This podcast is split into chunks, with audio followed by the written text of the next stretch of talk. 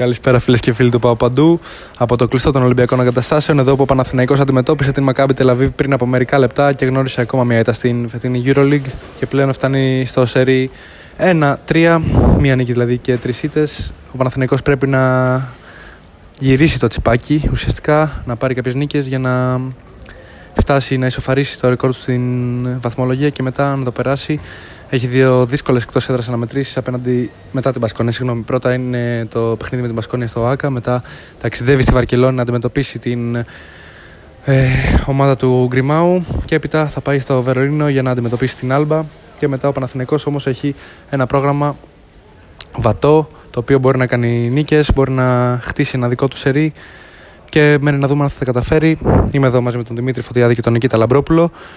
Ε, εντάξει, για το σημερινό παιχνίδι δεν νομίζω ότι μπορούμε να πούμε και πολλά. Ο Παναθηναϊκός ξεκίνησε για ακόμα μια φορά άσχημα το παιχνίδι. Ειδικά το δεύτερο δεκάλεπτο ήταν αυτό που ήταν πολύ κακό για την ομάδα του Εργίνα Ταμάν. Ο οποίος Εργίνα Ταμάν στα μέσα του παιχνιδιού αποβλήθηκε με δεύτερη τεχνική ποινή. Νομίζω ότι δεν, ε, σε μια φάση που ο, ο Ντίνος Μίτογλου κλέβει την μπάλα. Ο Παναθηναϊκός είχε ξεκινήσει να κάνει τη δική του ανατροπή.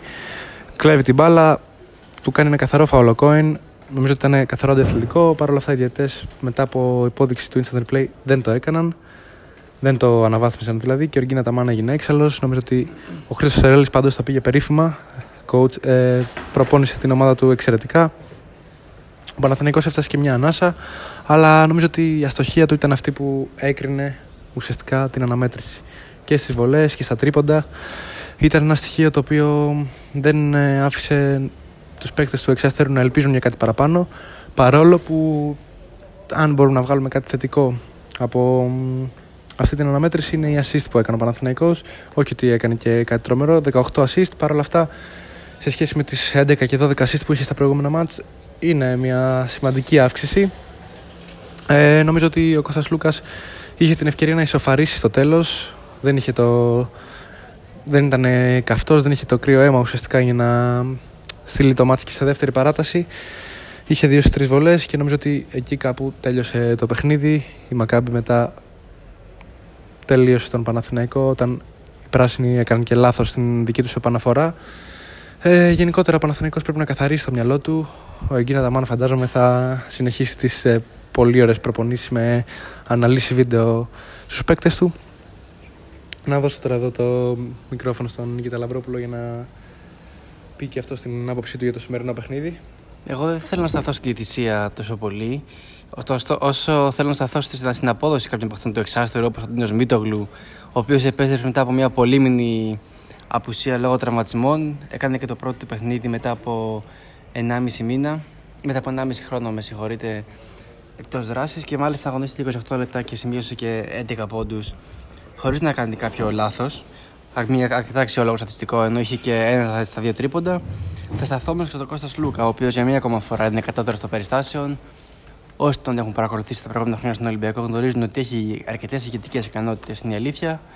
Ωστόσο, οι βολές δεν είναι ένα από τα δυνατά του στοιχεία. Σίγουρα και στο παρελθόν, στην πρώτη ομάδα του, πολλές φορές έχει αστοχήσει σε κρίσιμες βολές. Το έκανε και σήμερα. Καλύτερα να πω εγώ θα θα, να πω εγώ, θα επιχειρούσε ένα τρίποντο και πιθανόν να βάζει ένα τρίποντο παρά τις βολές. Το έχει αποδείξει άλλωστε αυτός ο Λούκας ότι είναι δολοφόνος πίσω από τα 75, ειδικά με αυτά είναι κρίσιμα σουτ.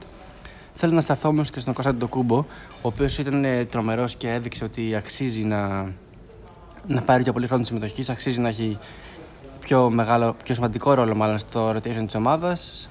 Καθώς στα 13 λεπτά που αγωνίστηκε έδωσε πραγματικά τα πάντα μες στο παρκέ, κατάφερε να σημειώσει 10 πόντους, να κάνει γενικά να παίξει κάποιες καλές άμυνες και γενικά να δείξει ότι αξίζει πιο πολύ χρόνος συμμετοχής στην Αργίνη Ταμάν.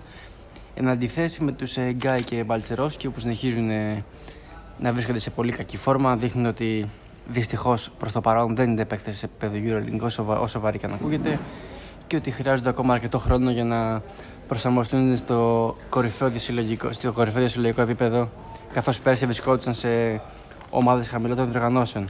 Από εκεί και πέρα, θετικό, θετική εν μέρη είναι η εμφάνιση του Λούκα Βιλντόζ, ο οποίος δείχνει σιγά σιγά να αρχίσει να, να, αρχίσει να ξεψαρώνει και να αποκτά ψυχολογία. Αν και πήρε η αλήθεια είναι δύο-τρία τελείως ψυχολόγητα σου, τα οποία ίσως αν είχε γίνει πιο οργανωμένες πιο στι επιθέσεις να είχαν κρίνει την αναμέτρηση. Ωστόσο, εγώ θέλω να σταθώ και από μεριάς Μακάμπι, μη λέμε μόνο τον εξάστερο, στον ε, Κόλσον, ο οποίος αγωνίστηκε 36 λεπτά και σημειώνοντας 21 πόντους.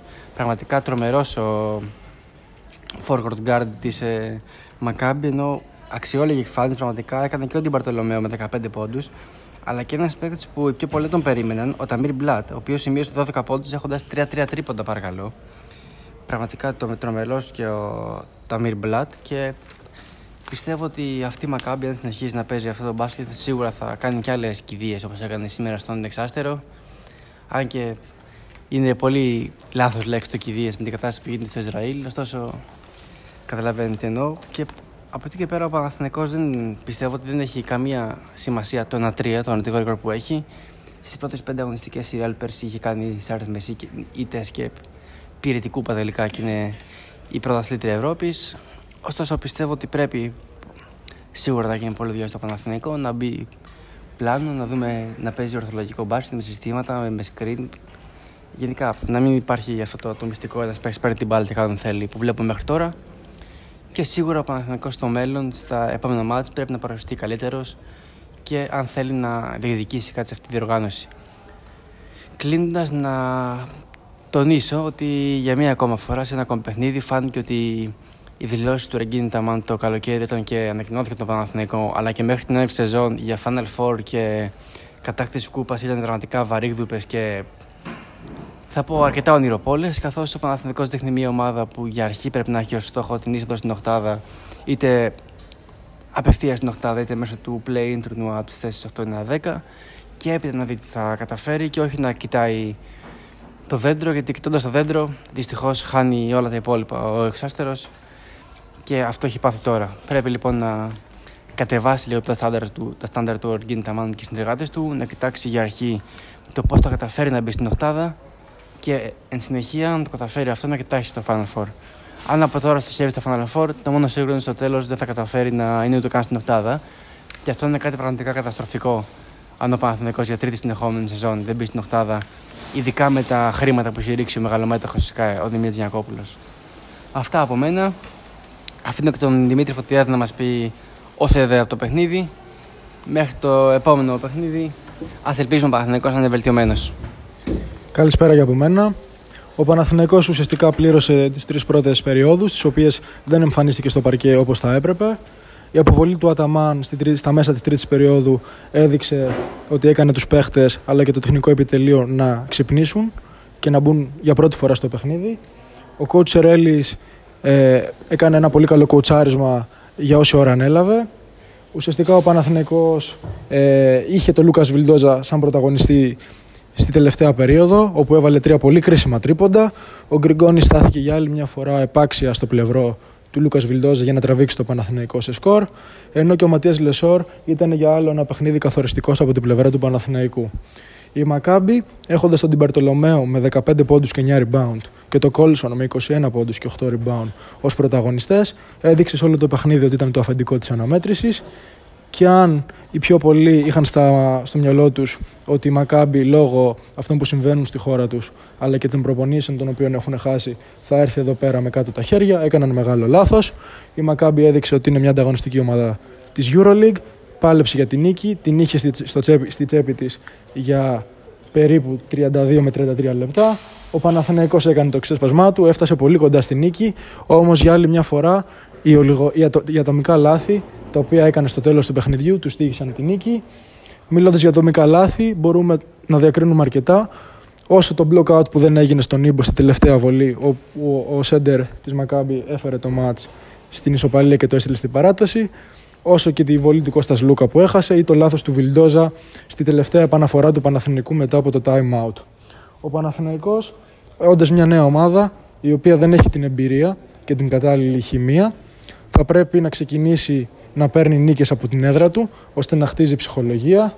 Αξίζει αυτό το σημείο να τονίσουμε ότι ο Παναθηναϊκός έχει ήδη δύο ήττες στην έδρα του από τον Ολυμπιακό και τη Μακάβη και οι δύο ήρθαν στην παράταση και οι δύο κρίθηκαν στις λεπτομέρειες. Όμως, αν ο Παναθηναϊκός θέλει να έχει ελπίδα τη φετινή χρονιά, πρέπει να κάνει το ΑΚΑ αυτό που ήταν και τα παλαιότερα χρόνια, δηλαδή μια καυτή έδρα όπου κανένας αντίπαλος δεν θα μπορεί να περάσει. Αυτή τη στιγμή ο Παναθηναϊκός ε, είναι στο σκορ 1-3, μία νίκη, τρεις ήττες, Όμως σίγουρα έχει όλες τις προοπτικές ώστε να έχει ένα καλό σκορ στο τέλος της σεζόν.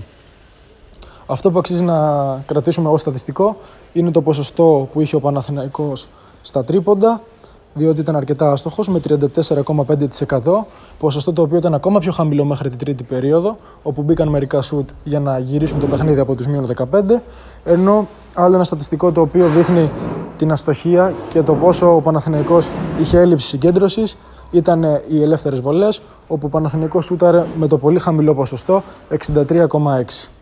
Αυτά, αλλά και το πρώτο ημίχρονο το οποίο ήταν καταστροφικό για το Παναθηναϊκό, έφεραν το μάτς σε μια κατάσταση όπου η Μακάμπη είχε το πάνω χέρι και συνήθως η ομάδα η οποία είναι καλύτερη στο μεγαλύτερο διάστημα του αγώνα είναι και αυτή η οποία θα φεγεί στο τέλος νικήτρια. Ε, οι πράσινοι σίγουρα έχουν κάποια παράπονα από τη διαιτησία, αλλά αυτό δεν μπορεί να είναι δικαιολογία σε μια νέα ομάδα η οποία έχει, έχει κάνει και αυτή πολλά λάθη και έχει ακόμα πολύ δρόμο να κάνει ώστε να μπορεί να μιλάει για διαιτησία. Ο Παναθηναϊκός πρέπει πρώτα να κοιτάξει το πώς παίζει, να βελτιώσει το παιχνίδι του τόσο επιθετικά όσο και αμυντικά.